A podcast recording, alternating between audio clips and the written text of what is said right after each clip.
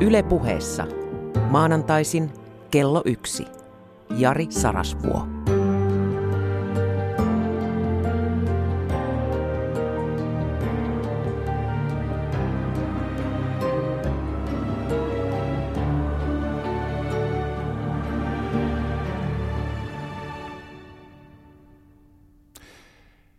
Stanfordin yliopistossa tehtiin mielenkiintoinen koe 26 vuotta sitten. Tohtoriväitöskirja äh, koejärjestelyssään Elizabeth Newton äh, jakoi joukon musikaalisia ihmisiä kahtia. Oli tämmöisiä tappers, niiden tehtävä oli äh, pöytää tai äh, kämmentä vasta, tuottaa rytmiä, siis jo, jo, jonkinlaista tahtia – ja sitten oli nämä kuuntelijat, eli listeners, joiden tehtävä oli tunnistaa, että minkä biisin tahtia toi nyt tuohon pöytään nakuttaa. Ja etukäteen Elizabeth Newton halusi tietää, että mikä oli näiden nakuttajien arvio siitä, kuinka moni heidän nakuttamistaan biiseistään tunnistettaisiin, koska he tietenkin nakuttavat tarkasti tahtia ja sitten siellä on vastapuolella sellainen ihminen, joka tunnistaa sen biisin. Niin, tärkeä lisäys. Oli annettu ohjeeksi lyödä vain semmoisen biisin rytmiä, joka lähes varmasti tai täysin varmasti on molemmille tuttu. Eli ainoastaan tämmöisiä ikonisia kaikkien tuntemia biisejä. Ei siis mitään omaa eilisillan sävellystä tai jonkun marginaalimusiikin äh, proge instrumentaali eh, solo eh, tota, vaihetta, vaan tuttuja biisejä. No niin. Ja niin se sitten meni, että nakuttajat keräsivät itsensä ja alkoivat päässään soittaa biisiä.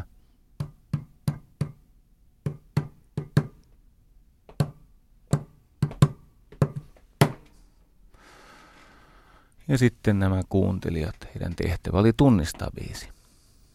Ja etukäteen siis 50 prosenttia oli nakuttajien odotus, mutta kun yksi 40 biisistä ilmeisen vahingossa tunnistettiin, niin eli ero oli 20-kertainen siihen, mitä nämä musikaalisesti kyvykkäät ihmiset löi rytmiä ja musikaalisesti kyvykkäät kuuntelijat tunnistivat. Nyt tulee mielenkiintoinen. Eh, hyvissä tutkimuksissa usein – tutkitaan eri asiaa kuin mitä tutkittavat luulevat, että tässä nyt tutkitaan. Eli hyvä tutkija monta kertaa harhauttaa sen koeyleisönsä niin, että eivät tietäisi, mikä on se varsinainen asia, mitä tässä koitetaan saada selville. Ja tässä saatiin selville semmoinen inhimillinen tunnereaktio nimeltään curse of knowledge. Tarkoittaa siis sitä, että se kuule panee vihaksi kuin jokin, mikä on sulle itsestään selvää. Ja pitäisi olla toisellekin itsestään selvää. Mutta se toinen on niin tomppeli. Se ei vaan taju. Tässä tutkittiin näiden täppäreiden tunnereaktiota. Ja toden totta, kun 120 nakutetusta biisistä kolme keksittiin, niin nämä nakuttajat olivat raivoissaan. Siellä katkesi ystävyyssuhteita ja siellä esitettiin uusia arvioita kuuntelijoiden musikaalisuudesta ja niin poispäin. Ja miksi tämä on minusta mielenkiintoinen sellaisesta yksinkertaista syystä, että tämä riivaa meitä kaikkia. Kun ö, jonkun ison Suomessa toimivan ja suomalaistaustaisen yrityksen – toimitusjohtaja sanoo kököllä englannilla, että let's unlock some shareholder value. Niin tota, se porukka, joka voisi vapauttaa omistaja-arvoa, jos tietäisi mistä himskatista on siis kysymys. Tänään on nollapelitavoite. Niin yksi, ei ymmärrä mitä heiltä pyydetään ja kaksi, ei ole kauhean motivoitunut ottamaan selvää, koska heitä loukattiin jo siinä alussa tämmöisellä syväkielisellä, sumuttavalla, tunne itsesi tyhmäksi puhuttelulla vapautetaan omistaja-arvoa. Ylipäänsä mun täytyy sanoa, että kun mä kuuntelen tätä suomalaista keskustelua ja erityisesti sen liike-elämän ylimäjohdon keskustelua, niin se on parantunut. Toki jotain tämä kahdeksatta vuotta jatkuva hätä on meille myöskin jalostavassa merkityksessä tehnyt. Eli jonkin verran on opittu puhumaan tavallisilla ilmaisuilla epätavallisista asioista, joka on aina paljon helpommin vastautettavissa kuin se, että puhutaan epätavallisista asioista öö, tai jopa välttämättömistä asioista niin sekavasti, että siihen ei pääse käsiksi. Pitäisi oppia puhumaan niistä epätavallisista asioista tavallisella ilmaisuilla. Mutta kaiken kaikkiaan niin meillähän on semmoinen perusongelma, että me emme oikein osaa kertoa tarinaa niin, että se olisi sille vastaanottajalle totta, tunteita herättelevää, jollakin tavalla toimintaan kutsuvaa. Ja tietenkin siinä on sekä tämmöinen ymmärrystason asia, eli että suoraan sanoen tässä on niin kauan oltu hukassa ja tämä valtava määrä kovaäänisiä, osattomia asiantuntijoita, jotka huutaa tuolla. Siis ihan ihmeellisiä juttuja, että eivät yritykset tätä maata perusta, vaan joku kokonaiskysyntä – no ei se nyt ihan noin mene. Ja voidaan jutella tästä. Ja, sitten on, siinä on ruvennut tulee tämmöisiä niin kuin radikaalin taikauskon muotoja.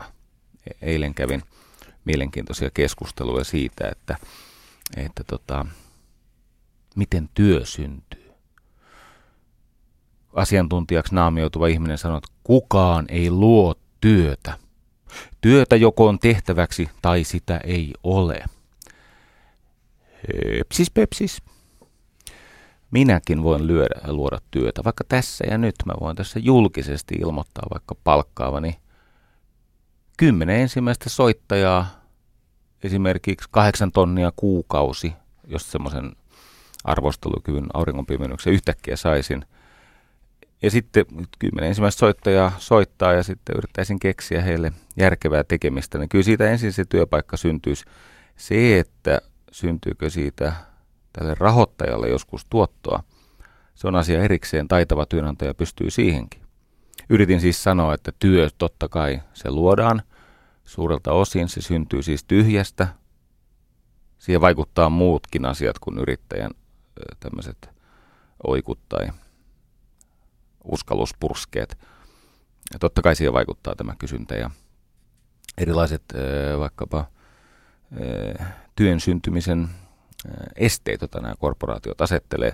Mutta loppujen lopuksi on niin, että joku jossakin ottaa riskiä sen puolesta, että hei, että ruvetaan tekemään tällaista, katsotaan kuinka käy. Se on yksinkertaista. Joskus se on kallista ja joskus se on tuottoisaa ja toivottavasti enemmän otetaan riskiä. No sitten tulee vastaus, että työ ja palkkatyö ovat ihan eri asia. Ekaa ei kukaan luo ja toinen perustuu ekaan terve, tsemppiä. Tsemppiä ja luota siihen, että me jaksetaan käydä töissä, niin pysyt leivässä. Tota, maailmankuvassa olevat rankat virheet, siis semmoiset virheet, jotka aiheuttaa ihmisessä oman etunsa vastaista käyttäytymistä tai ympäristön näkökulmasta tuhoisaa käyttäytymistä, niin ne maailmankuvavirheet tietenkin tuottaa puutetta ja kärsimystä. Ja yksi näistä suurimmista kysymyksistä on aina se, että kenen säännöllä tässä pelataan. No tietenkin sen, jolla on valta, jolla on neuvotteluasema. Ja nyt me lähestymme markkinointia.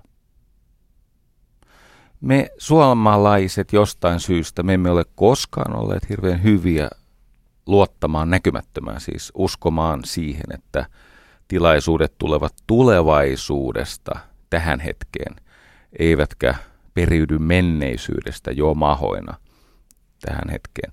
Eli meillä on vaikeuksia uskoa siihen, että kaikki mikä on, se syntyy siitä, mikä ei vielä ole. ja sitten riskin ja työn ja innovaation ja markkinoinnin avulla osa siitä, mikä on näkymätöntä, muuttuu näkyväksi ja jos sen ihmeen varassa pystyy työtään jatkamaan, niin tässähän käy hyvin. Me olemme ammattitaitoisia, me olemme ahkeria ja me voimme huonosti. Se silta ammattitaidon ja ahkeruuden, siis siitä ammattitaidosta ja ahkeruudesta menestykseen on nimeltään markkinointi. Mutta silloin pitäisi muuttaa niitä maailmankuvan perusasetuksia. Esimerkiksi suomalainen uskoo enemmän tehokkuuteen kuin tuottavuuteen. Siis meille on tärkeää saada suurempi osa siitä pienestä kakusta, kun tyytyä pienempään osuuteen siitä valtavasti suuremmasta kakusta. Olen lukemattomia kertoja kysynyt yrittäjältä, että kumman valitsisit, jos saisit vapaasti valita 90 prosenttia miljoonasta eurosta vai 9 prosenttia sadasta miljoonasta? No sitten osa tekee sormillaan näitä laskuharjoituksia ja osa sanoo saman tien, tietenkin 9 prosenttia sadasta miljoonasta, koska se on 10 kertaa enemmän kuin 90 prosenttia miljoonasta. Öö, kyllä ne yrittäjät sen oikean vastauksen antaa, mutta katsopas käyttäytymistä. Aina vaan sinnikkäästi. Mieluiten 90 prosenttia miljoonasta. Se on tämmöinen niukkuusmaailmankuva. Siis meille suomalaisille tuloslaskelma on tasetta tärkeämpi. Ruotsalaisille ei sen takia se valta ja vauraus valuu sinne. Aina kun ollaan heidän kanssaan tekemisissä, niin me tehdään tulos, mutta eh, se lihottaa heidän bonareitaan. Sitä kutsutaan valtapeliksi. Tai jos katsotaan Warren Buffettia vaikka, historian menestyksekkäintä sijoittajaa, niin hän opettaa nämä omistamansa yritykset ajattelemaan sen taseen pääomalajien tehokkaamman käytön logiikan. Ja se synnyttää tilanteeseen, että esimerkiksi ei kannata jakaa osinkoja, koska sen osakkeen arvo nousee nopeammin, jos se yritys ei luovuta osinkoja, eli kassassa olevia ylimääräisiä varoja omistajille. Milloin osinkoja maksetaan? Kun pystytään siis. Aina ei pysty. Mutta osinkoja, silloin kun pystyttäisiin maksaa osinkoja, niin osinkoja maksetaan silloin, kun sillä yrityksellä ei ole uskottavasti parempaa tekemistä sille rahalle, kun palauttaa se takaisin omistajilleen. Osingothan ovat omistajien rahaa. Päinvastoin kuin julkisessa keskustelussa joskus näkyy. Se on omistajien rahaa, se on vain eri tilillä. Ja miksi niitä osinkoja maksetaan ja niistä sitten tietenkin pääomatuloverot maksetaan. No sen takia niitä osinkoja palautetaan sitä yrittäjän varaa, ta, tota, rahaa, koska se yritys ei osaa käyttää enää rahaa kasvaakseen nopeammin kuin mitä se, mikä on sen yrittäjän tuottovaade. Tällä hetkellä siis olemme, se on siis luokkaa 11 miljardia euroa, tämä mittaluku, jonka edestä pörssissä on näköalattomuutta. Eli että ei uskota huomiseen, niin annetaan – ihan aiheellisestikin annetaan ne 11 miljardia euroa sitten omistajille, kun se, se yritysjohto tiedä, mitä ihmettä niillä rahavirroilla tekisi. Meille se likvidi raha tai ja sen nopea tuotto, siis tämä niin käteinen, on paljon tärkeämpi asia kuin vaurastuminen.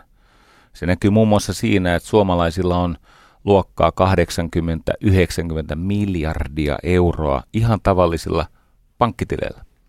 Ihmiset siis hautoo rahansa, vaikka ei sille makseta korkoa ja pitkin matka olisi saanut ihan valtavasti paremman tuoton, jos olisi laittanut varovaisesti ja hajautetusti johonkin maltilliseen konservatiiviseen arvoaan säilyttävään yritykseen, mutta ei. Siis köyhä, suomalainen, pieni palkkanen, ikänsä työtä tehnyt, asuntolaunoja aikanaan maksanut suomalainen – 90 miljardia euroa pankkitileillä.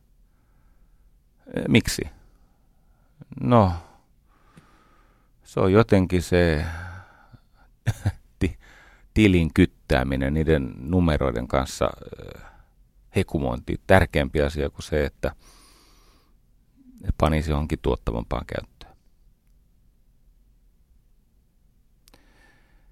Tätä on hyvin kiusallista, nyt me palataan tähän Elizabeth Newtonin curse of knowledge, eli tähän tietämyksen kiroukseen. Eli kun tässä dialogissa tai keskustelussa jollakin osapuolella on ihan oikeasti enemmän faktoihin perustuvaa ja pitkän sarjan aikana testautunutta tietoa. Ja sitten toiset ei vaan saa otetta siitä. Ja levittelee käsiään ja ei pääse siihen vuoropuheluun, niin siis se, jolla on tietoa, niin se alkaa toimia ylenkatseellisesti. Se panee vihaksi. Se tyhmyys tavallaan suututtaa. Mistä ne työpaikat syntyy? Tietenkin siitä, että jollakin on luonnetta ottaa riskiä. Alkeellisimmillaan talouskasvu on investointien ja säästöjen muutoksen – karkea funktio. Eli jos investoinnit kasvaa, eli ahneus voittaa pelon, investointihan on siis velaksi tehty vedonlyönti kasvavista kassavirroista. Tämä on itsestään selvää sellaiselle, joka osaa puhua rahankieltä, ja tämä on ihan täyttä hebreaa sellaiselle, joka mielellään puhuu rahasta, siis toisten ihmisten rahoista, ja, ja, ja puhuu siitä vähän semmoisen vitriolin samentamaan sävyyn, mutta in, investointi on siis velka, on lupaus kasvusta, ja investointi on joko omistajan velka tai sitten rahoittajan velka, mutta yhtä kaikki investointi on, se on niin kuin,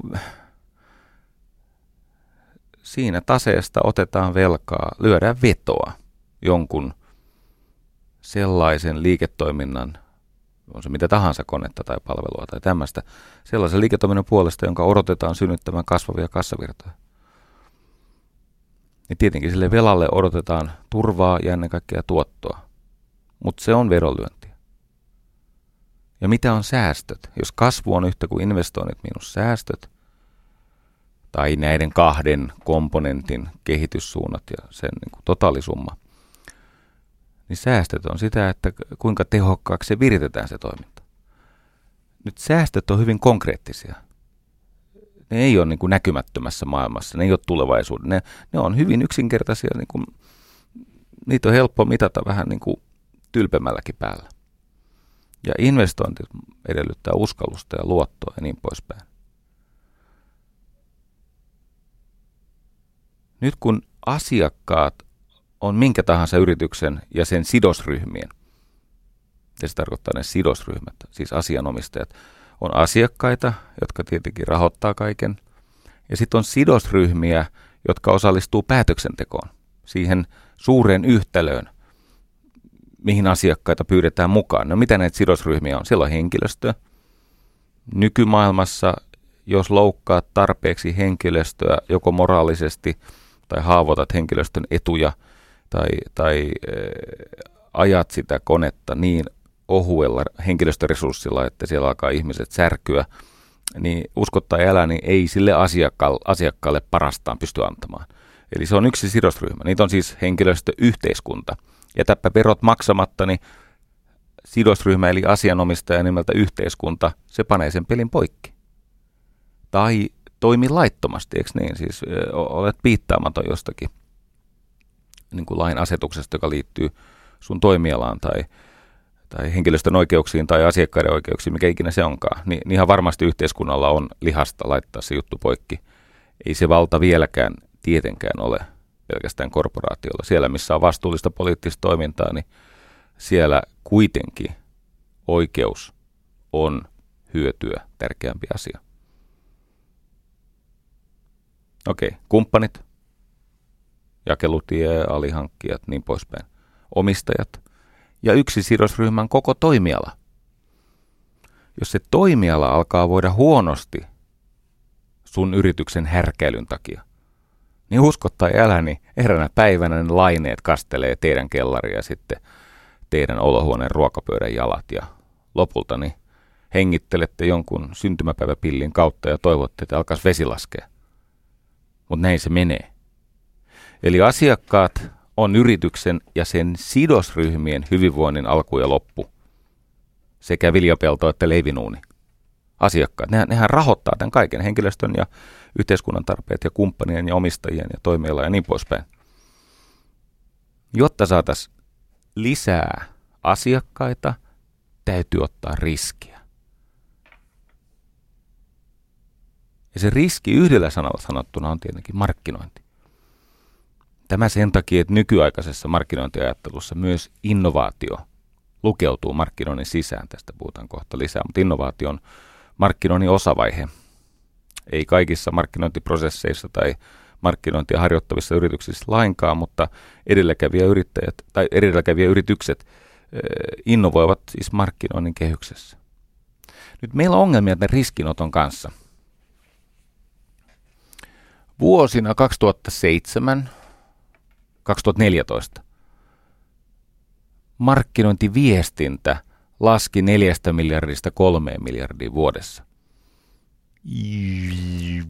Nyt meinaa nollapeli mennä. Aika jukratutta, kun puhuu tämmöistä. Jummi jammi. Sehän on siis 25 jummi jammin prosenttia.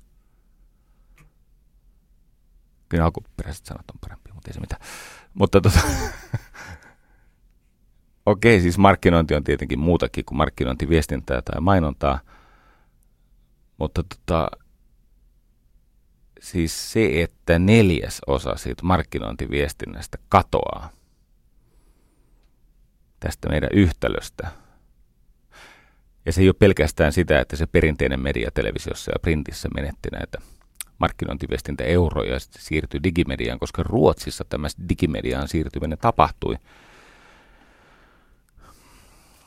Minua monessa vaiheessa inspiroinut ja tukenut Kim Wexström ja yksi hänen tämän sukupolven työkavereistaan siis ja Ekman avaukselta ö, ovat ainakin mun ymmärrykseen tuottaneet semmoisen käsitteen kuin mediakita.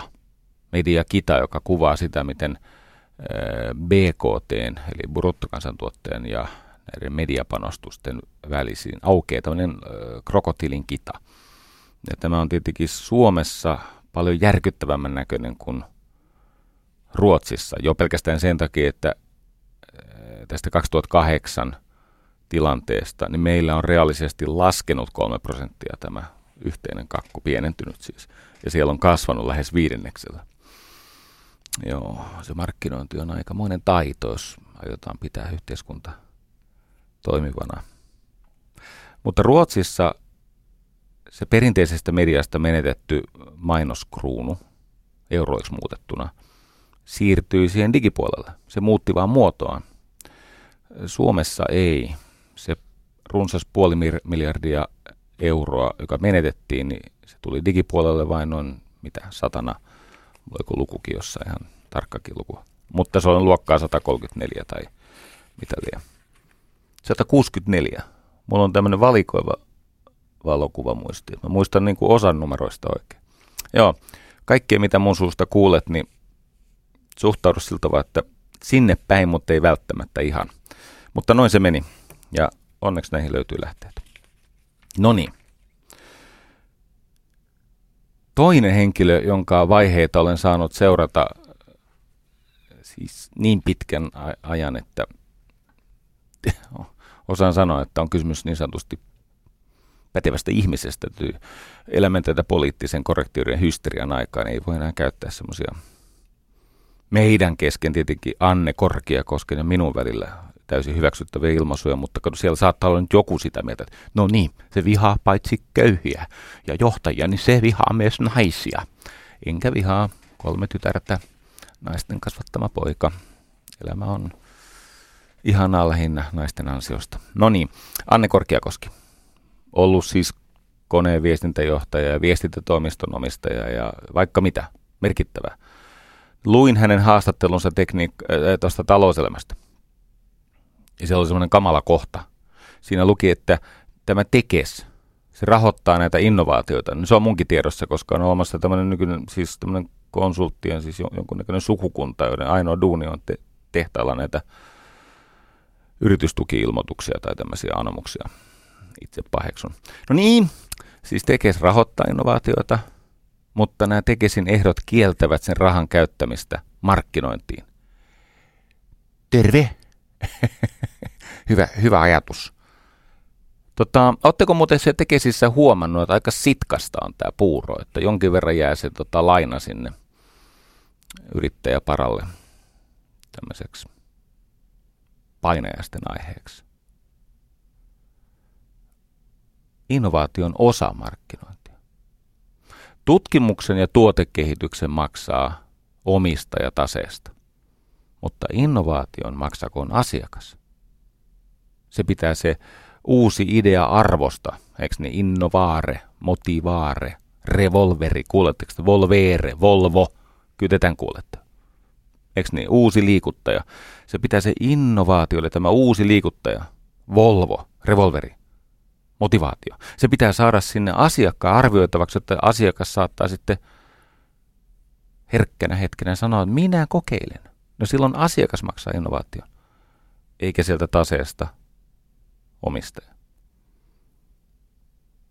Edelleen Anne Korkeakoski siellä äh, talouselämässä niin esittää näin, että, niin, että amerikkalainen konepaja, ihan siis niin kuin teollisuus, äh, investointihyödykkeitä tekevä konepaja, niin käyttää markkinointiin liikevaihdosta noin 2-4 prosenttia. Eli ollakseen niin kuin tuolla B2B-investointi tuotteiden puolella niin 2-4 prosenttia. Suomalainen tyypillisesti puoli. Eli se liikevaihto euro, niin kuin per euro, niin se meidän uskomme markkinointi on neljäsosa viiva kahdeksasosa siitä, mihin maailman menestyneen talous katsoo aiheelliseksi.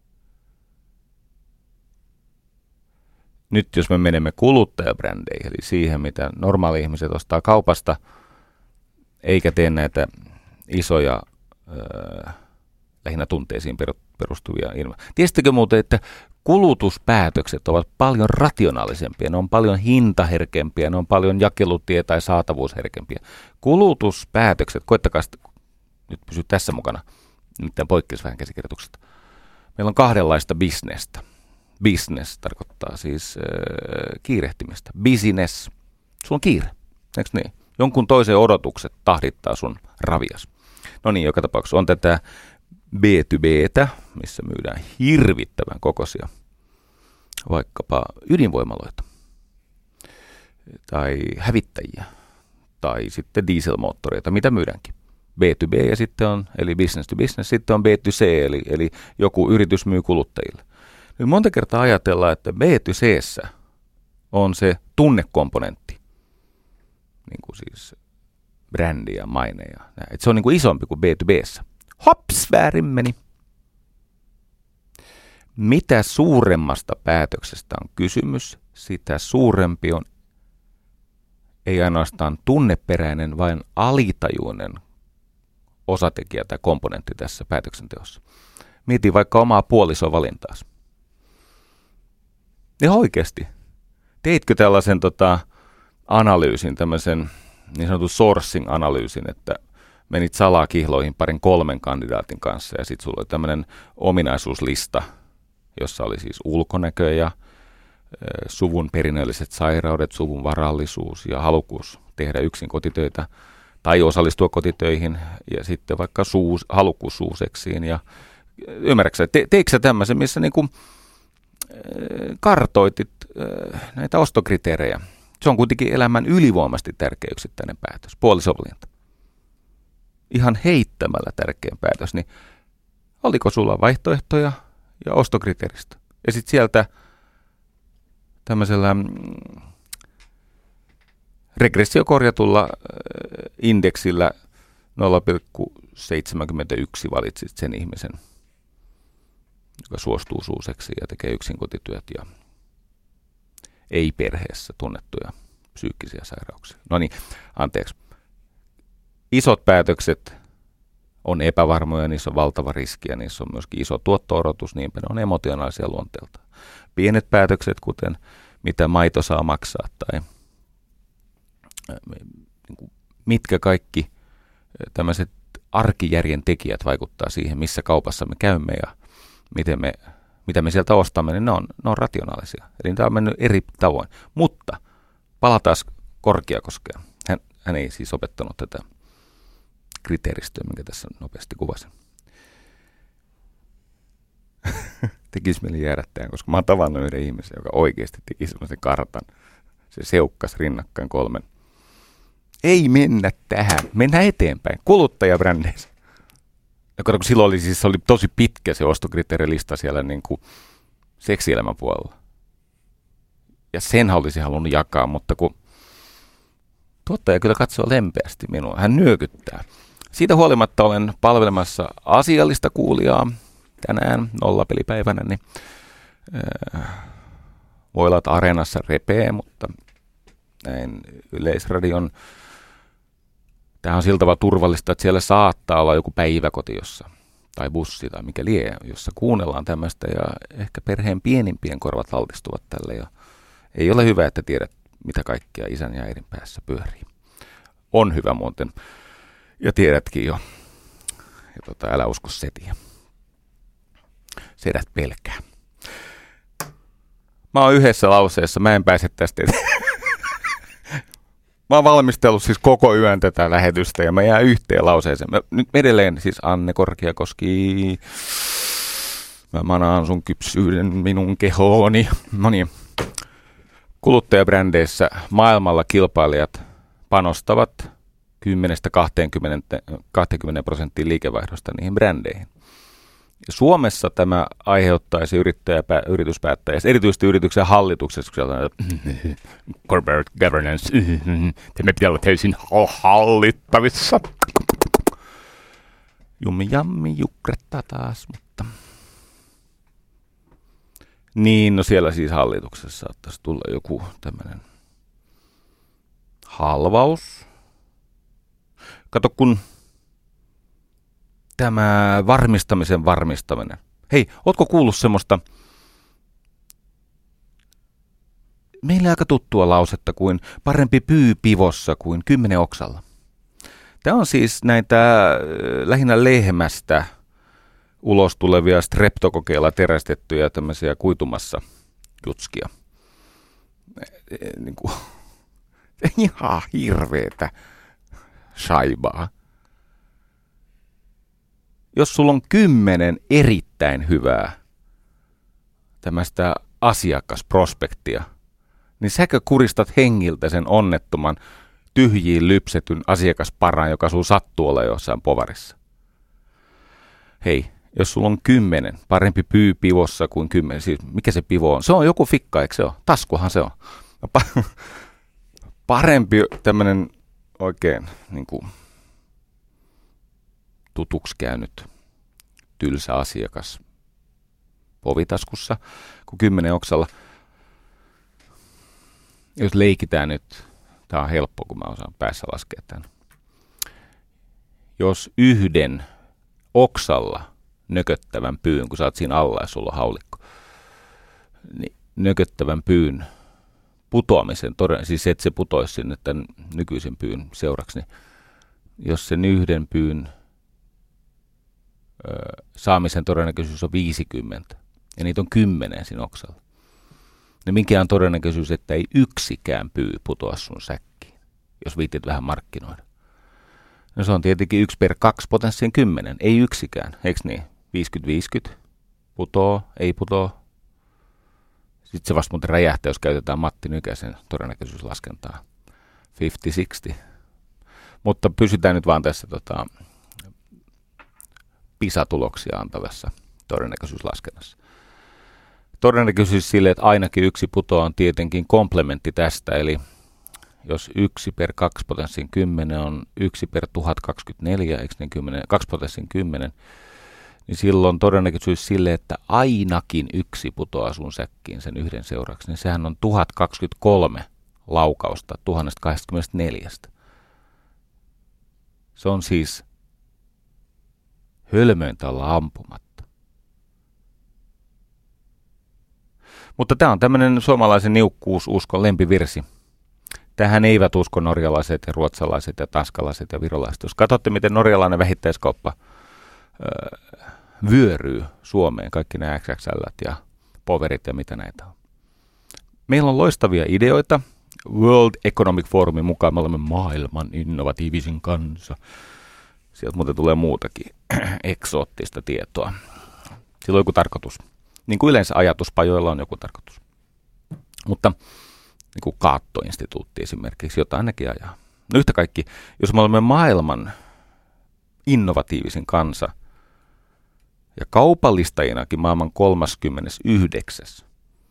Niin miten ihmeessä tämä talouden tuberkuloosi sen kun jatkuu ja jatkuu ja jatkuu. Happi ei tartu eikä kierrä. No niin. Meidät siis pelastaa tämmöinen ex nihilo työskentely, näkymättömästä ja tyhjästä käsin työskentely.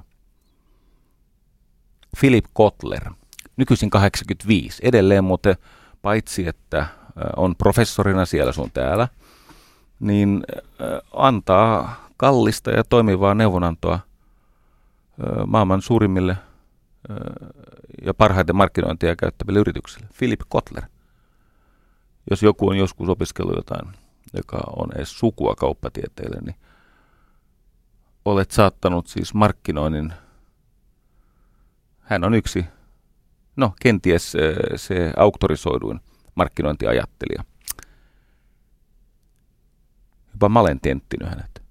Koska se oli niin järkevää se Kotlerin teksti, mä ajattelin, että tonne tentti mä menen. Muistatko 4P? 4P. Product, Price, Place, Promotion. Sun pitää olla hyvä tuote, koska ilman sitä kaikki on huijausta. Price, sun pitää siellä hinnoittelulla kertoa, mitä osaa markkinasta ajattelit.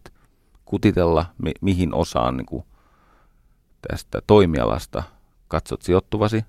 Se on tietenkin yhteydessä tuotteeseen. Sitten on place, tapa jaella. Nykyisin se place on vähän kehittynyt. Et niitä on niin lukemattomia tapoja jaella. Ja niiden keske, niin kuin siellä ytimessä on tietenkin tämä verkko. Ja sitten on promotion, eli kuinka tullaan kuuluisaksi siitä kiinnostavasta lupauksesta. No tämä oli tuttu tietenkin, mutta se mikä mulla on hämmästyttävää on se itse markkinoinnin määritelmä. Koska monta kertaa mä kyselen tätä ihmisiltä, jotka saa siis hurjaa palkkaa tässä mainitsemani kahdeksan tonnia kuussa No se oli liottelua, mutta he usein saa semmoista, mutta tämä oli vähän provokaation pyydän sitä. Enkä pyrkkä. En kiroile, enkä pyytele anteeksi. Ensi jaksossa kiroilen ja pyytelen anteeksi. En, ei, pysyn tässä nollapelissä pitkään. No niin, olen siis usein kysellyt ihmisiltä, jotka saavat kuitenkin hyvää palkkaa, ne on mukavissa hommissa, saavat tota, tavata kiinnostavia ihmisiä ja matkustaa niin, että se vapaa-aika tuntuu jossakin niin mikä on markkinoinnin määritelmä? Niin usein tietenkin markkinointi sotketaan markkinointiviestintää, että ne olisi synonyymisiä. Siis markkinointiviestintä on osa markkinointia, se on työkalu tehdä markkinointia, mutta on markkinointi paljon muutakin. Se Kotlerin suurimmoinen määritelmä meni näin, että markkinointi tutkii markkinoiden tarpeita, eli siis oletetun tai mahdollisen asiakaskunnan tarpeita. Markkinointi tutkii markkinoiden eli, eli asiakaskunnan tarpeita ja toimittaa niihin sopivia ratkaisuja. Nyt tämähän pitää siis sisällään innovaation, sen varhaisen vuoropuhelun, eli ensin nykyaikaisella kielellä on sitä sisältömarkkinointia, ja sitten kun muukalaisista tulee vähän niin kuin pseudoystäviä, ei ne sun oikeasti ystäviä ole, mutta ne käyttäytyy niin kuin ne on sun ystäviä, eikö niin? Täytyy muuten muistaa, että silloin kun puhutaan työelämästä ja kaupallisesta elämästä, niin siellä on ihan oikea intressiristiriita, siis e, omistajilla ja työväellä on aito intressiristiriita, siellä on konflikti. Eli joskus ihmiset luulee, että toi on mun ystävä, kun se on ystävällinen. Ei, hän on vaan sivistynyt. Ei hän ole sun ystäväsi. Hän haluaa sulta jotain, mitä sun ei kannattaisi luovuttaa. No yhtä kaikki, tämähän menee siis nykyisin näin että ensin on se sisältömarkkinointi, eli että muukalaisista tehdään pseudoystäviä.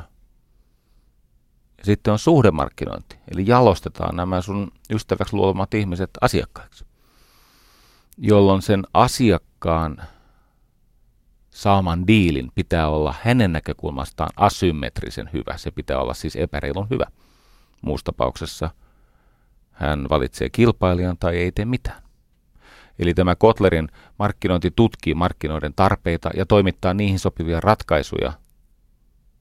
Pitää siis asiakkaan näkökulmasta ja yrityksen henkilöstön näkökulmasta pitää sisällään lähes kaiken, mitä siellä tehdään.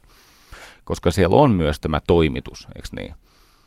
Asentaminen ja palvelu ja jälkimarkkinointi. Tämä on siis, kun ennen aikaa työtä jaettiin tämmöisiin siiloihin, tämmöisiin funktioihin, toimintoihin ja sitten tehostettiin näitä toimintoja. Mullekin on kauppakorkeakoulussa professori sitä sanonut, että yritystoiminnan ainoa tarkoitus on maksimoida omistajien voitto, ja tähän yritys pyrkii järjestämällä työn toiminnoiksi ja tehostamalla toimintoja.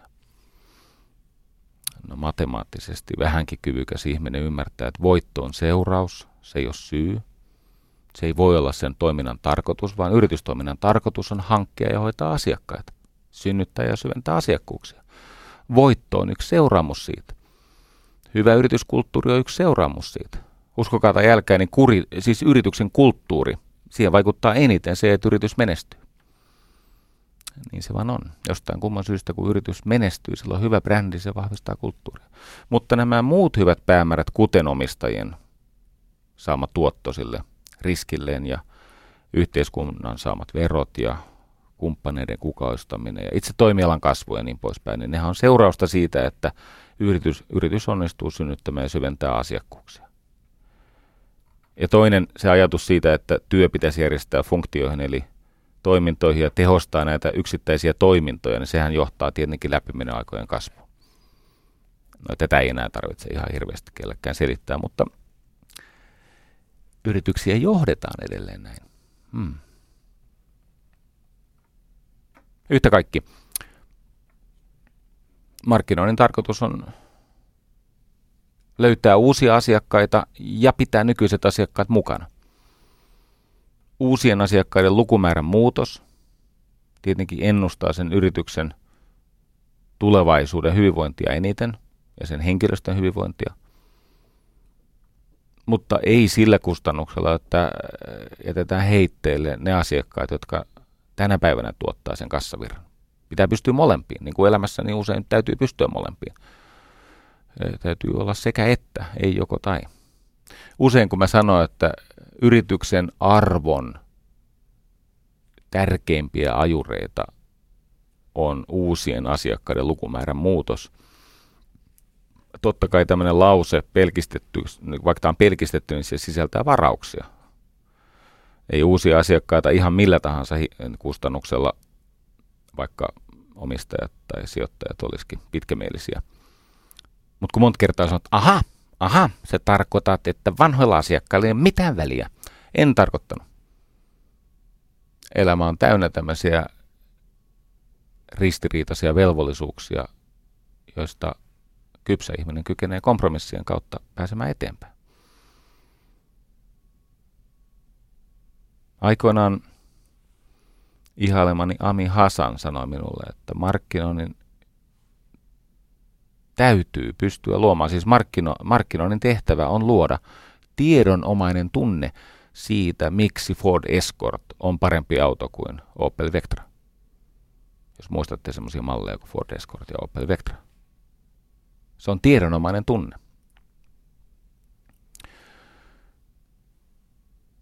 niin Suomessa on tämä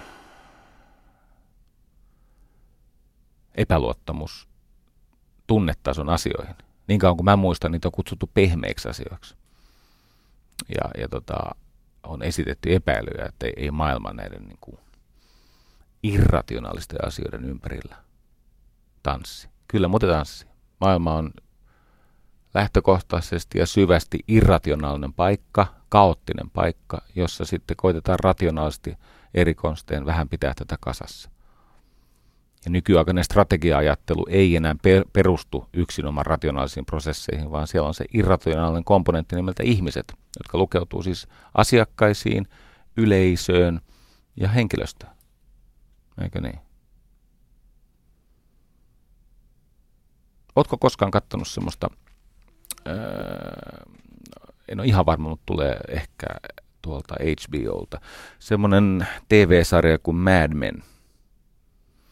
Ne on semmoisia 50-luvun mainostoimisto kavereita, hemmoja. A- aika aika tota, hienosti stylattu, siis ää, luotu hyvä aikalaiskuva.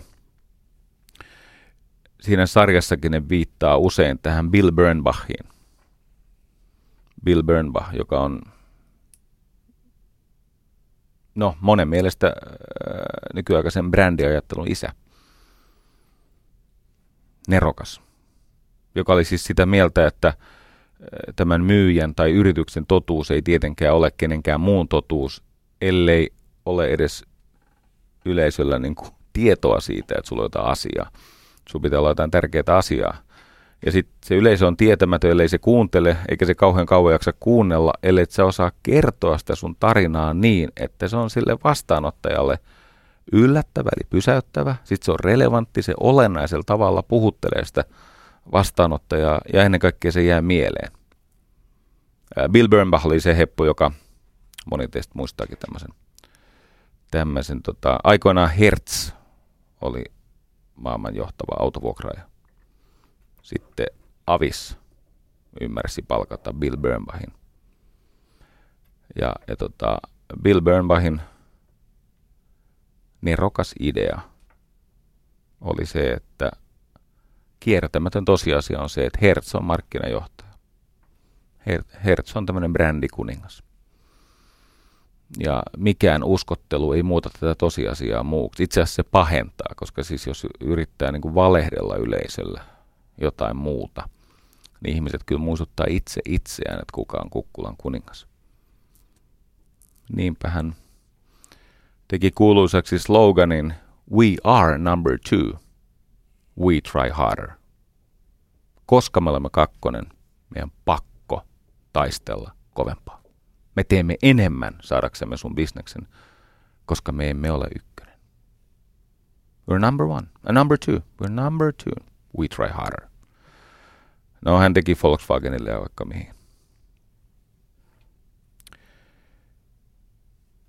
Runsas vuosi sitten mä olin New Yorkissa ja otin käteeni tämän Josh Weltmanin, Josh Weltmanin kirjan Seducing Strangers. Eli miten vietellään muukalaisia. Ja tämä Weltman, kaksoisvelä Weltman, niin, niin hän, äh, hän on ollut tämän Mad Menin autenttisuuden tae. Eli hän on, hän on paitsi siis apulaistuottaja, niin hän on ollut myöskin niiden, niiden tota, äh, tapahtumien autenttisuuden niin kuin varmistaja.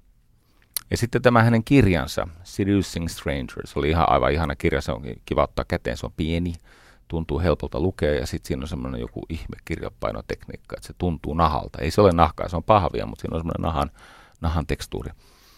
Ja sitten lentokoneessa takaisin kotiin, niin aikeena niin oli lukea se kirja.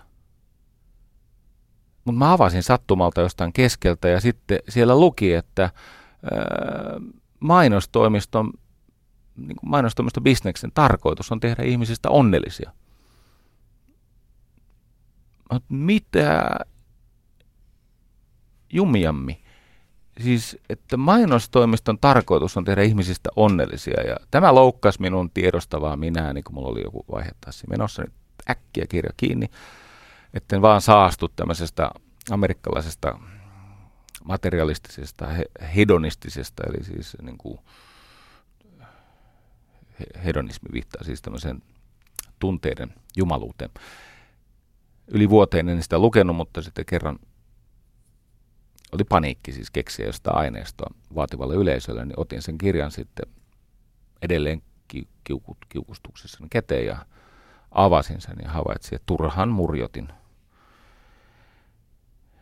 Ajatus ei ole siis tämmöisestä, siis siinä on kysymys tämmöisestä moraalisfilosofisesta, moraalifilosofisesta, tämmöisestä eettisestä onnellisuuden hähmäisestä käsitteestä, vaan siinä on kysymys siitä, että ihminen pyrkii valinnoillaan helpottaa, helpottamaan sitä omaa tilaansa. Ihminen pyrkii pois ahdingosta kohti helpotusta, hän pyrkii pois tuskasta kohti jonkinasteista nautintoa ja tämmöinen ohikiitävä hetki niin on se hetki, missä ihminen kokee sitä, mikä niin kuin provosoivasti hän oli nimennyt, nimennyt siis käsittää nimellä happiness. Mutta se on totta, että me koitamme muun muassa kuluttamalla tai tekemällä siis valintoja, me koitamme ratkaista ongelmiamme. Mutta sitten siellä luki kiinnostavasti, että onnellisuus on seurausta siitä, että odotukset täytetään tai ylitetään tämän ihmisen kokemuksessa. Eli siellä oli tämä odotukset, englanniksi tietenkin expectations, ja sitten on tämä experience, eli kokemus. Niin sen kokemuksen täytyy joko yltää odotusten tasolle tai ihanteellisesti mennä sen yli. Ja silloin ihminen kokee, että hän on tehnyt hyvän diilin ja häntä ei ole petetty ja hänen äh, niin kuin riskiä sisältänyt hieman jänskättänyt, ehkä pelottavakin päätös, niin oli oikea. Hän tuntee itse sen tärkeäksi hetkellisesti, kun hän teki oikean päätöksen. Sitten tämä Josh Weltman jatkaa. Hän sanoi, että niin, että me ihmiset ja organisaatiot ylipäänsä me olemme huonoja asettamaan näitä odotuksia.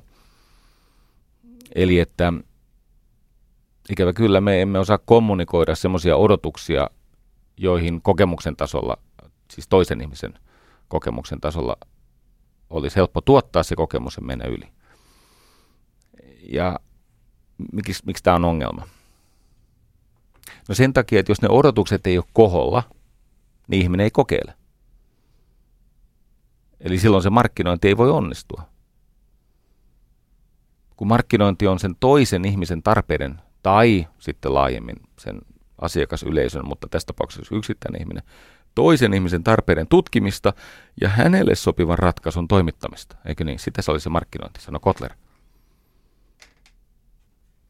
Siksi pitäisi pystyä pelaamaan sitä peliä markkinoinnilla niin, että ne odotukset on koholla, mutta ei liikaa, koska muuten sä et pysty kokemuksena, sä et pysty kokemuksella kattamaan niitä odotuksia, vaan sä jäät vajaaksi ja sitä kutsutaan pettymykseksi, eikö niin? Pettymys tarkoittaa siis sitä, että ihminen kokee, että hänen odotuksia ei täytetty.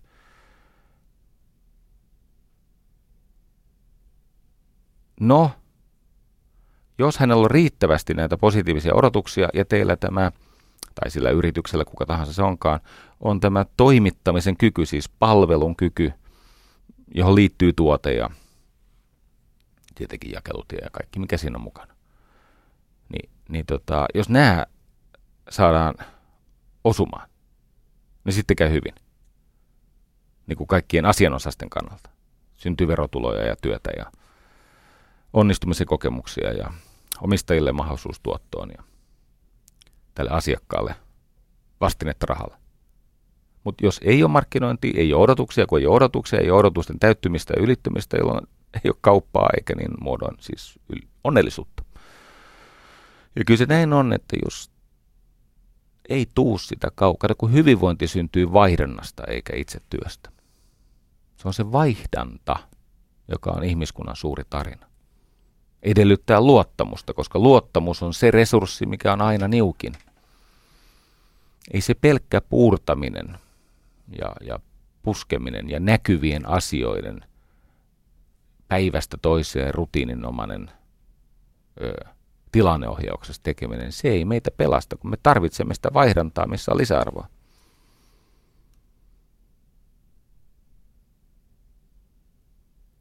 Ja eikö niin? Jos vaikka myyt polkupyörää, markkinoit sitä niin on parempi, että se tunne paremmasta polkupyörästä on sen päässä, joka on ostamassa polkupyörää, kuin sen päässä, joka osaa suunnitella ja tehdä sen paremman polkupyöräksi. Niin. Et mieluummin se parempi polkupyörä käsitteenä tu- tunnekokemuksena on sen asiakkaan päässä. Joo. Tota, yksi yleisimpiä ongelmia tässä markkinoinnissa on se, että markkinoijat, varsinkin tämmöiset ajastaan jälkeen jääneet markkinoijat, ajattelee maksimaalisia kohderyhmiä. Eli ei, luo, siis ei luota siihen marginaaliin, ei luota siihen, mikä on tuloillaan tai mikä tällä hetkellä herättää riitasointua ja vastustusta ja kyseenalaistusta, vaan ajattelee aina tämän viestin, tämän markkinoinnin ja, ja tämän meidän tuotteen, siihen liittyvän kommunikaation – Kommunikaare, muuten latinaksi, tarkoittaa yhdessä tekemistä. Tämä mä opin pari viikkoa sitten. Kato, kun ihminen ei halua, että hänelle myydään, koska silloin hän pelkää menettävänsä valtaansa, mutta hän toki haluaa ostaa, koska silloin hän kokee saavansa lisää valtaa. Ja monta kertaa nämä markkinoijat eivät tätä marginaalin, siis toistaiseksi väheksytyn ja varjoissa lymyävän niin kuin yleisön tai ilmiön merkitystä ymmärrä, vaan markkinoijat pääjäässä puskee sinne, missä asiakas on jo, no se on pienilukuinen porukka, tai siis se on iso lukunen, mutta siellä on niin kuin vaihtoehdot pieniä ja siinä on ongelmia. Mä, mä yritän kertoa esimerkin. Mä löysin Seth Godinin, kerron hänestä myöhemmin enemmän, mutta löysin hänen kirjastaan This Might Work, joka on kirja, joka painaa yli 30 kiloa, se on käsittämätön kirja. Siellä on tämmöinen dialogin pätkä. Larry Speaks, joka oli Reaganin, Ronald Reaganin lehdistöpomo. Lokakuun 15. päivä 1982 kello 12.45. Toimittaja oli siis kysynyt, että onko presidentti mitenkään reagoinut terveysviranomaisten ilmoitukseen, että AIDS, AIDS, on julistettu epidemiaksi ja tunnettujen tapausten määrä ylittää jo 600. Nyt tämä Mr. Speaks, Larry Speaks, joka on siis Ronald Reaganin lehdistöpomo, kysyy, mikä on AIDS? Jolloin tämä alkuperäinen kysyjä, toimittaja, sanoi, että no jo yli kolmes, kolmas osa tartunnan saaneista on kuollut. Että se tunnetaan homoruttona ja tulee naurua. Nämä toimittajat nauraa ja sitten sanoo, ihan totta, se on vakava asia. Että onhan se vakava, jos tartunnan saaneista jo kolmasosa on kuollut. Kuolleisuus voi olla enemmänkin. Siis mä pohdin, tietääkö presidentti tästä? Mr. Speaksin vastaus. Ainakaan minulla ei ole sitä homoruttoa. Onko sinulla? Ja lehdistö räjähti nauramaan. Yle puheessa Jatkuva Jari Sarasvuo. Niin, lehdistö räjähti nauramaan tästä Larry Speaksin nokkelasta vastauksesta, että jos on olemassa epidemiaksi julistettu sairaus, jonka kuolleisuus alkuvaiheessa vaikuttaisi olevan kolmasosa, myöhemmin se oli enemmän, nykyisin nolla, tai siis länsimaissa, rikkaissa länsimaissa nolla, kehitysmaissa edelleen se on tappava sairaus, niin hänen vastaus, että ainakaan minulla ei ole sitä homoruttoa, onko sinulla? Ja se on, se on toimittajien mielestä kamala hauskaa. No, ymmärrän, näin et, enemmistö ajattelee. Siis tämä on, niinku, tää on enemmistön tämmöinen tunnelogiikka. Että jotain kuohuttavaa, kyseenalaista, äh, jotenkin vierasta tapahtuu jossakin marginaalissa siellä varjoissa. Mutta enemmistöä tämä ei koske. Tämä lama ei tule meille. tota, se enemmistön kannalta ajattelu, se sokeuttaa. On siis helppo rationalisoida näitä markkinointiratkaisuja sen suurimman kuvitellun yleisön näkökulmasta. Mutta kun ne uudet asiat, ne tulee sieltä vähemmistöistä, marginaaleista, kiistanalaisista asioista. Jos katsotte, miten ilmiöt syntyy, siis se, että ihmiset tatuoi tai, tai tota, pukeutuu semmoisella tavalla, että hetki sitten se loukkasi yleistä estetiikkakäsitystä ja nyt se on kaikille must. Tai että tulee joku tämmöinen ilmiö, joka aluksi tuntuu vieraalta ja sen takia sitä pitää väheksyä tai sille pitää naureskella tai kieltää sen olemassaolo, niin sieltä se tulee. Ja Samalla tavalla kuin kulttuurilliset ilmiöt, niin myös markkinoinnin synnyttämät ilmiöt tapahtuvat sieltä periferiasta sinne pääkaupunkiin päin. Eli periferiasta tulee tämä uusi juttu. Ja tämä on yksi syy, minkä takia markkinoijien pitäisi olla kiinnostuneempia siitä porukasta, joka ei ehkä vielä ole iso asiakas mutta voi hyvinkin kohta olla. Ja sen takia heidän huomiotaan kannattaa kohteliasti pyytää. Ja sitten jos sitä huomiota saa, siis kun ihminen antaa sulle huomiota, hän antaa pienen pätkän elämästään, energiastaan. Ja kun elämä on huomiota, niin jos joku antaa sulle osan elämästä, niin sun on syytä palkita se asiakas, kun hän otti sen huomioriskin sun kanssa. Pitää siis tutkia sitä markkinaa. Sitä paitsi nämä kaikkien suurimmat asiakkaat siellä pääkaupungissa, siellä mainstreamissa, niin nehän fuusioituu ja nehän etsii aina vaan hyödykkeistyneempää, siis vähän katteisempaa, sun näkökulmasta vähän katteisempaa ratkaisua. Tässä on tämmöinen kummallinen juttu, kun lähes aina yrityksissä on semmoinen ongelma, että asiakkaita aliarvostetaan, eli asiakkaan arvoa arvioida alakanttiin, ja näitä prospekteja, eli uusia asiakasehdokkaita, niitä kohdellaan niin kuin ne olisi samanlaisia kaikki. Mutta nehän ei ole. Ne on sekä erilaisia verrattuna sun nykyasiakkaisiin, että ne on keskenään erilaisia. Ja sen takia tarvitaan tätä sisältömarkkinointia, jonka kautta oppii tuntemaan niitä ihmisiä, ja sitten suhdemarkkinointi, jonka kautta oppii kokeilemaan yhteistyötä. Tämähän ei aina sit ole niin uutta. Jos katsotaan näitä meidän kaikkien jakaman kulttuurihistorian suurimpia ilmiöitä, todellakin on niin, että sain lainaksi, aion jostakin hankkia oman kappaleen, semmoisen järkyttävän kokoisen kirjan. Siis, siis se painaa 30 kiloa. Mä laitoin sen tyttäreni Veeran käsille ja Veera sanoi aika nopeasti, että ota pois, tämä sattuu käsiin.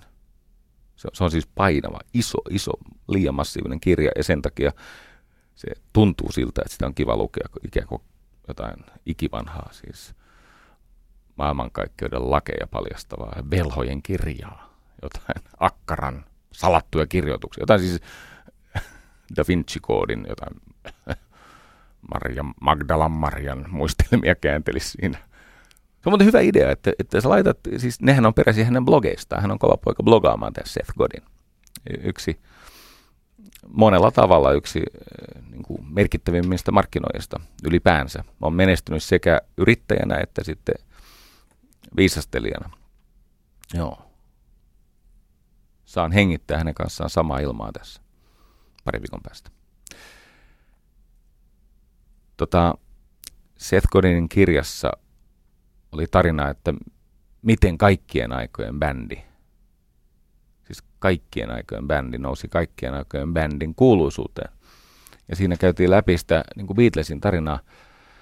No, osan olette kuullut, mutta joskus ei ole ehkä tullut tarpeeksi pysähdyttyä, ainakaan itselläni, tämän Beatles-tarinan äärelle. Nimittäin silloin alussa, kun oli saanut sen jengin kasaan, niin ne teki siis kaksi-kolme keikkaa per ilta. Kaksi-kolme keikkaa per ilta. Siis tämmöisissä savuisissa klubeissa vuodesta toiseen. Ei, ei muutama viikkoa eikä muutama kuukautta, vaan vuodesta toiseen. Ja lopulta, kun alkoi se soitto kulkea, eli siis oppivat soittaa siinä, kun sä teet kaksi-kolme keikkaa sen vaativan tai humalaisen tai minkä tahansa yleisö edessä, mutta haluat katseen alla olla parhaimmillaan, niin se soitto alkaa kulkea ja alkoi tulla sitä orastavaa tunnettuutta. Niin si- sitten kun he alkoivat kelvata, niin käytiin palvelemassa radiota. Kanavalta toiselle palveltiin radiota vuodesta toiseen. Eli että tyypillisesti aamulla ja päivällä oltiin jollakin radiokanavalla – sanomassa toivon mukaan jotain tuoretta ja kiinnostavaa ja nokkelaa ja provosoivaa ja mieleenjäävää. Ja sitten illalla oli se kaksi kolme keikkaa. Ja sitten nämä Beatlesin pojat oli myöskin tämmöisellä niin kuin multibill, siis semmoisella moniesiintyjä keikoilla. Eli siellä on, niin kuin, he eivät olleet ainoa, vaan siellä oli paljon näitä bändejä. Siis he nöyrtyivät siihen tietenkin. Ja, ja oli markkinointia, levyyhtiötapaamisia, koeesiintymisiä medialle. Ne teki siis koeesiintymisiä medialle, että kelpaammeko me jutun aiheeksi, niin koe soitettiin medialle oli konserttia ja oli vaikka mille yleisölle. Ja kun lopulta, lopulta ne fanit alkoi vihdoinkin kirkua, niin Beatles ei lopettanut markkinointia. Heillä ei ollut suomalaista markkinointijohtajaa. Sitä markkinointia ei lopetettu eikä alettu maksimoida jo sijoitettujen markkinointipanosten tuottoa. Vaan nyt lisää enemmän radioesiintymisiä, enemmän yölentoja Kansasin ja Denverin, jossa oli tyhjiä tuoleja. Ne lenteli siis hujan hajan pitkin Yhdysvaltoja ja, ja Eurooppaa, eikä, eikä sinne aina ollut niin kuin onnistuttu myymään mitään. Ja siellä ne soitti joskus vähän kaikuville saleille. Ne kun oltiin isoja ilmiöitä, lisättiin vielä panoksia, leffaa ja perukan, perukin tekijä. Kaiken maa Ed Sullivan showta. Se oli muuten ehkä historian puisevin TV-esiintyjä. Hän on muuten todennäköisesti jotain sukua. No niin, yhtä kaikki. Ed Sullivan, kattokaa jostakin. Sen on joku moottorisaha taiteilija jostakin pölkystä veistänyt, ja sitten silloin vaan niin kuin jotenkin, kun ei se televisiokuva ollut niin tarkka siihen aikaan, niin silloin animoitu jollakin mekanismin silmät, ja su, no ei sitten paljon suukaan liikkunut, mutta ääntä tuli. Yhtä kaikki Ed Sullivanen veti.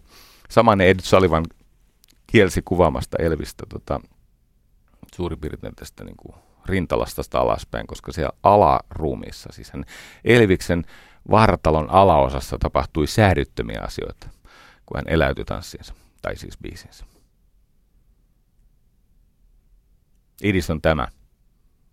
Kun lopulta breikkaat, niin älä hyydy. Vaan ota se kaikki harjoitteluna siihen pisteeseen. Markkinointi on palvelutyötä enemmän kuin mitään muuta.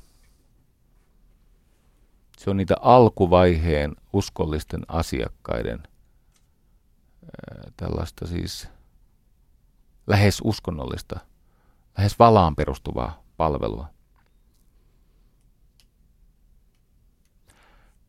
Tämä on tietyllä tavalla variaatio tästä lingvisti zipf, zipf, zipf, Ziffin laki, olette tästä kuullut? Ziffin laki. Tutki siis sanojen esiintymistä, mutta tämä pätee niin moneen asiaan, tämä pätee myös markkinoinnissa. Eli se ajatus Ziffin laki, eli, eli, eli lähes missä tahansa kategoriassa, niin sen kategoria tarkoittaa siis jonkun toimialan lohkoa tai tämmöistä, jos katsotaan oikein niin kuin isoja markkinoita niin sen kategorian numero ykkönen tyypillisesti myy yli sata kertaa enemmän kuin se sadas saman kategorian ranking. Eli sitten kun lopulta pääsee siihen sieltä marginaalista tähän mainstreamiin, periferiasta pääkaupunkiin, niin sitten täytyy uskaltaa alkaa panostaa tosissaan, koska kuitenkin se on ohikiitävä hetki historiassa ja sitten tulee jotain uutta – yleisö kyllästyy tai joku kilpailija kehittää jotain sellaista, mikä vie jalat alta. Eli ensin on tärkeää, että oppii varmistamaan sen, että näkee maailman samalla tavalla kuin maailma näkee sinut. Eli siis sä oot todella läheisessä kosketuksessa niiden kanssa, jotka sitä sun tuotetta käyttää. Suomessa kun on rakkautta alihankintaan ja välimiehiin ja tukkuportaisiin ja dealereihin ja muihin, niin on paljon tämmöisiä, jotka tekee siis todella hyviä tuotteita, mutta niillä ei ole kontaktia siihen loppukäyttäjään. No jos ei sulla ole kontaktia loppukäyttäjään, niin kai sä sen ymmärrät, että dealerin kannustimet, dealerin intressit on ihan eri kuin loppukäyttäjän. Ja sen takia pitää tehdä kaikkeensa, että pääsee mahdollisimman lähes loppukäyttäjään. Ja sen jälkeen, kun se onnistuu, niin täytyy luoda seuraavassa vaiheessa – tarinoita ja sitten kokemuksia tukemaan näitä tarinoita niin, että odotukset kokemusten tasolla katettaisiin, jotka sitten mullistaa maailmaa, sen toimintaa ja totuuksia. Monta kertaa me, mehän sinnikkäästi jostain syystä luulemme, että ihmiset maksaa siitä, mitä ne ostaa. Mutta se ei pidä paikkaansa. Tosiasiassa ihmiset eivät maksa siitä, ehkä on parempi, että mä ensin sanon lähteen, niin voitte uskoakin. Tuo Christian Grönruus on, on siis tota, palvelumarkkinoinnin proffa tuolla Hankkenilla. Niin hän totesi näin, että ihmiset eivät maksa siitä, mitä he ostavat, vaan he kuluttavat itse ostamisen prosessia. Eli kaikkia sitä yhteistyötä, joka tarkoittaa tai on kulkee siinä niin kuin prosessissa mukana, että, että että ihminen ei maksa siitä, mitä hän ostaa, vaan hän kuluttaa itse sen ostamisen prosessia. Eli se pitää sisällään niin kuin viestinnän ja vuoropuhelun ja jonkun uuden tuotteen tai, tai kaupan löytämisen tai jo unohdetun kumppanin ikään kuin uudelleen harkintaan pääsyn Ja sitten kun tulee niitä erilaisia, kun lähestytään sitä kauppaa ja mitä kaikkea muuta siellä on tarjolla, sitten on se itse ostamisen hetki, eikö niin? Ja sitten se peli vasta oikeastaan alkaakin. Ja tämän takia pitää ymmärtää, että tota, se markkinointi on laajempi käsite. Öö, nämä öö, parhaat yritykset pyrkivät saattamaan kaikki prosessinsa, jotka suinkin siihen soveltuvat asiakkaan arvioitavaksi. Jotta se asiakas kokisi, että tässä on tämmöinen eheä tarina, siis tällainen, ähm, että tämä on niin kuin luotettava. Mä tässä ponnistelen yhtä kertomusta vastaan. Mulla on yksi semmoinen tosi tarina. Mä en tiedä, onko tämä ihan... Niin kuin, tämä on siis ihan mahtava tarina, mutta ongelma on se, että tota, en tiedä, onko tämä ihan niin kuin, siis oikein kertoa, mutta ehkä mä nyt kuitenkin... Tai viisas kuolisi, niin en kertoisi, mutta... No, ihminen ottaa riskejä ja joskus riskeistä tulee Joskus niitä, niistä tulee tota palkkio, joskus tulee penalttia. Tiedätte, että väestö vanhenee. Myös muualla kuin Suomessa. Ja jossakin vaiheessa, jos emme kuole odottamatta aikaisemmin, niin voi hyvin olla, että me saamme tämmöisen tota, aikuiseen pissahätään tarkoitetun kroonikkovaipan. Eikö niin? Koska voi olla, että jossakin vaiheessa meitä ei ehditä toimittaa vessaan tarpeeksi nopeasti. Ja,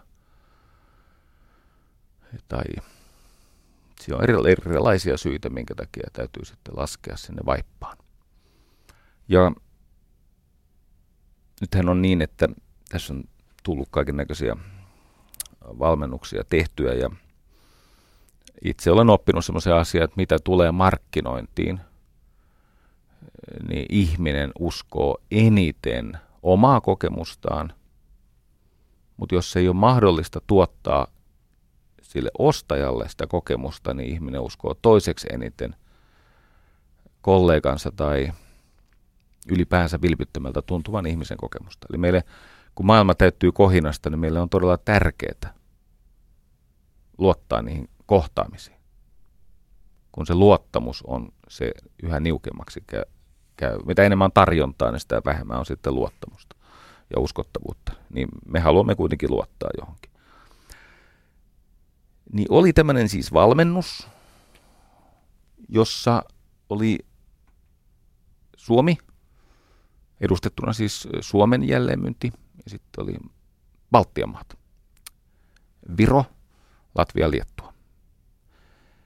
Ja tota, tuli semmoinen minun mielestäni ihan virkeä ajatus päähän, että tässä kuitenkin myydään siis vanhainkoteihin ja sairaaloihin näitä kroonikkovaippoja aikuiseen pissahätään, niin paras tapa luoda intohimoinen suhde siihen vaippaan on kusta housui. Siis mä oon vakavissani. Jos sulla on niin kuin, jos sä oot jonkun tämmöisen siirtymäriitin tehnyt, kun tämä asiakas kuitenkin satsasi paljon myös markkinointiviestintää ja tuote on tunnettu brändi. Ja, ja, ja tota, itsestään selvää, että se on ruotsalainen, mutta ei se mitään. Niin sitten pienen henkisen väkivallan purskeen jälkeen, niin sain nämä myyntiedustajat käymään huoneissaan ja vaihtamaan sinne farkkujen alle alushousujen sijaan tai pikkareiden sijaan siis tämän kroonikkovaipan. Ja sitten aloimme juoda. Siis valtavasti vettä. Ja mulle ei puhe lopu kesken. Pystyn niin kuin viime viikon vaihteessa, niin pystyn vetämään semmoisen 10-10,5 tuntia ilman, että itse käy missään. Pystyn siis valvomaan tätä mun väkeä. Ja nythän tämä esitti, näissä suomalaisissa tämä synnytti vähän niin kuin vastalauseita. Kun he alkoivat ihan vakavissaan puhua tämmöistä asioista kuin ihmisarvo ja, ja, ja uskottavuus. Ja jotenkin se ajatus, että kun sulla on se tuote, jonka käytöstä sunkin lapset saa sitten talvella uudet talvikengät ja toivon mukaan ulkoliikuntaa kestävän haalarin. Ja sen tuotteen menekki maksaa sen sun kesämökin terassin märäntyneiden lautojen vaihtamisen semmoiseen painekyllästettyyn lautaan, ettei mene jalka läpi. Mutta kun se oli, ihmis, se oli ihmisoikeusasia, se oli uskottavuusasia, on naurettava, tämä pelleily. No nyt sitten jännä oli se, että nämä baltit, ne sitä mieltä, että tämä on hauskaa. Nehän niin kuin siis hekotteli keskenään ja kaksin käsin joista vettä ja mietti sitä, että onko tullut vedetty liian kova aamutreeni, ettei me ihan vielä alata tämä diu, diuresi, siis tämä munuaisten kyky erottaa verivirtsasta, no ja useimmilla ihmisillä päinvastoin, mutta yhtä kaikki niin Sitten kävi niin, no osa siitä porukasta, niin kuin, ne joi siltä vaikka, että mä näin siveästi näin. Mä asun jään täynnä. Anteeksi. Meni eläytyminen yli. Mutta tästä selvitään. Yhtä kaikki. Gundarts Latviasta sanoi, nosti kädet pystyyn ja sanoi, että kohta tulee. Niin tuli. Jonka jälkeen hänen kasvoille levisi semmoinen uudenlainen ilme. Ja hän sanoi, että ystävät, tämä tuote toimii. Tämä on kuiva. Mä kusin sinne niin kuin litran. Tämä on kuiva. Ja sitten nämä muut innostuivat, nämä baltit. Että joi vielä nopeammin, mä en nyt enää näytä sitä juomista, kun se ei onnistuu tässä. Niin yhtä kaikki. Ja niinhän siinä kävi, että tota, siellä Viron poika ja Liettuan poika, niin ne, ne sai omakohtaisen kokemuksen siitä, että se kroonikkovaippa, vaikka se on siis kalliimpi kuin markkinoiden se hyödykkeistynyt huonompi tuote, niin sitten täällä on paremmat selluloosat. Ne oli aivan innoissaan. Aluksi se oli leikkiä ja pelleilyä, mutta se kääntyi siis tämän tavallaan tämän tota, lanseeraus- ja markkinointioperaation semmoiseksi uskon vahvistukseksi. Ja sitten tietenkin, kun siellä oli osa näistä suomalaisista, että tämä on, nyt, eikö tämä ole jo nähty, e, e, e, eikö voi vedä vessassa, niin yksi niistä virolaisista sanoi, että älä poro poraa. Kun me ollaan niin kyllästytty tuohon poraamiseen, älä poraa. Ja musta se oli hyvä neuvo. Älä poraa. Laske alles. Ei se ole niin kauheata. Et sä siinä ihmisyyttäs menetä. No niin, yhtä kaikki. Kului aikaa. Ja katsottiin myyntituloksia. Ylivoimasti parhaat tulokset tuli niiltä, jotka uskoivat ja olivat innostuneita sen tuotteen lupauksesta loppukäyttäjälle. Ja heikoimmat tulokset tuli niiltä, joiden mielestä virtsaaminen on aktiiviässä ihmisoikeusrikos ja sitten kroonikkona se on jotenkin häpeällistä tai jotain, en tiedä. Ja mä olen tätä pitänyt siis sydämessäni semmoisena muistutuksena siitä, että hyvä markkinointi on kokemuksellista. Ja siinä nämä kriittiset hetket ne pitää oikeasti uskaltaa ajaa läpi, koska ne tarinat syntyy siitä, että ne on totta, eivät aina jokaiselta faktamurultaan, mutta ne on autenttisia, ne on tavallaan niin kuin eheitä, niin kuin englanninkielen sana integrity, sehän tarkoittaa tämmöistä eheyttä, niin kuin vaikka laivan tai lentokoneen tämä runko, tämä integrity of the hull, siis mä en tiedä osaanko mä sitä selittää. Ja, ja samalla tavalla suuret tarinat, ne on tämmöisiä hologrammeja, ne on siis semmoisia, että tarinan jokainen vaihe pitää olennaisen osan siitä kokonaisuudesta itsessään, siis semmoinen hologrammi, että, että sen jokaisessa osasessa, niin kuin DNAssa tai niin, no DNA on hyvä esimerkki, että siellä on kaikki informaatio siitä kokonaisuudesta. Että jos sulla on vaikka hieno ravintola, eikö niin? No, hieno ravintola, hieno lokaatio, hieno paikka, ja sitten siellä on ehkä hieno sisustus, ja siellä on hieno meny, sitten siellä on myöskin hieno palvelu, ja siitä seuraa hienot muistot. Ja silloin se toimii. Joo. Että tämä on kivaa. Tämä on hienoa, mutta nyt on semmoinen hetki, että on viisaampi alkaa ajaa tätä alas. Toivoisin, että mm, talouselämän jo eläkkeelle päässyt Esko Rantanen, joka kirjoitti tässä kulmavuoden alussa suunnattoman, koskettavan ja hyvän ja provosoivan tota, tämmöisen esseen otsikolla Ihmisvihaajien maa, jossa hän käy läpi niitä faktoja, miten me olemme luopuneet siis tämmöisestä työtä ja asiakkuuksia synnyttävästä industrialismista. Ja me olemme taantuneet tämmöiseen finanssikapitalismiin, joka ei enää luo työtä ja asiakkuuksia, se luo vain tuottoja. Ja, ja se on iso ongelma. Nämä, jotka kritisoivat tätä nykymenoa, niin he kritisoivat ihan syystä. Sitten hän vertaa meitä Norjaan ja Ruotsiin, ja, ja sehän on siis totta, että ruotsalaiset osaa tehdä mitä arkisimmista asioista brändejä. Saha, moottorisaha, ne on fantastisia ruotsalaisia brändejä, retkikeitin. Tai tiesitkö, tiedät semmoisen jakoavaimen kuin Bakko, B-A-C-H. Niin, ba- Bakko, se, siis monissa maissa se sana bakko on synonyymi siis jakoavaimelle, eikö niin? Samalla tavalla kuin joskus vaikka Xerox on ollut tarkoittanut kopiointia jossakin maissa. Ei enää Suomessa, mutta edelleen ehkä jossakin.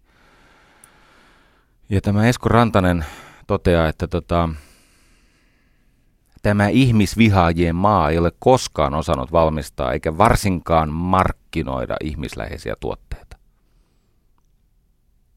Ja sitten hän muistuttaa meitä, että miksi se ruotsalainen palveluosaaminen on niin ikivanha perua. Keskiajalla Ruotsi kuului katolisen uskon valtapiiriin San Diego di Compostellan matkustaville pyhivaeltajille. Ne oli ruotsalaiset, jotka perusti majataloja sinne Kölniin 1300-luvulla. Eli se ajatus on se, että kattokaa, vaikka me, vaikka me siis tehtäisiin työtä ilman palkkaa, niin me emme saa sitä Ruotsin kilpailukykyä kiinni, jos me emme ala markkinoida. Tämä on aika helposti siis luvuista laskettavissa.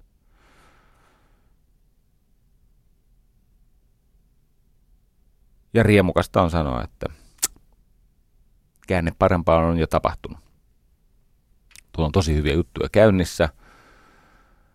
Niistä jo kerrotaankin. Ja sitten vielä isompia asioita on tulossa, niistä ei saa kertoa. Mutta käänne on tapahtunut ja se ainoa kysymys on se, että haluavatko enää kaikki mukaan ja otetaanko kaikki mukaan.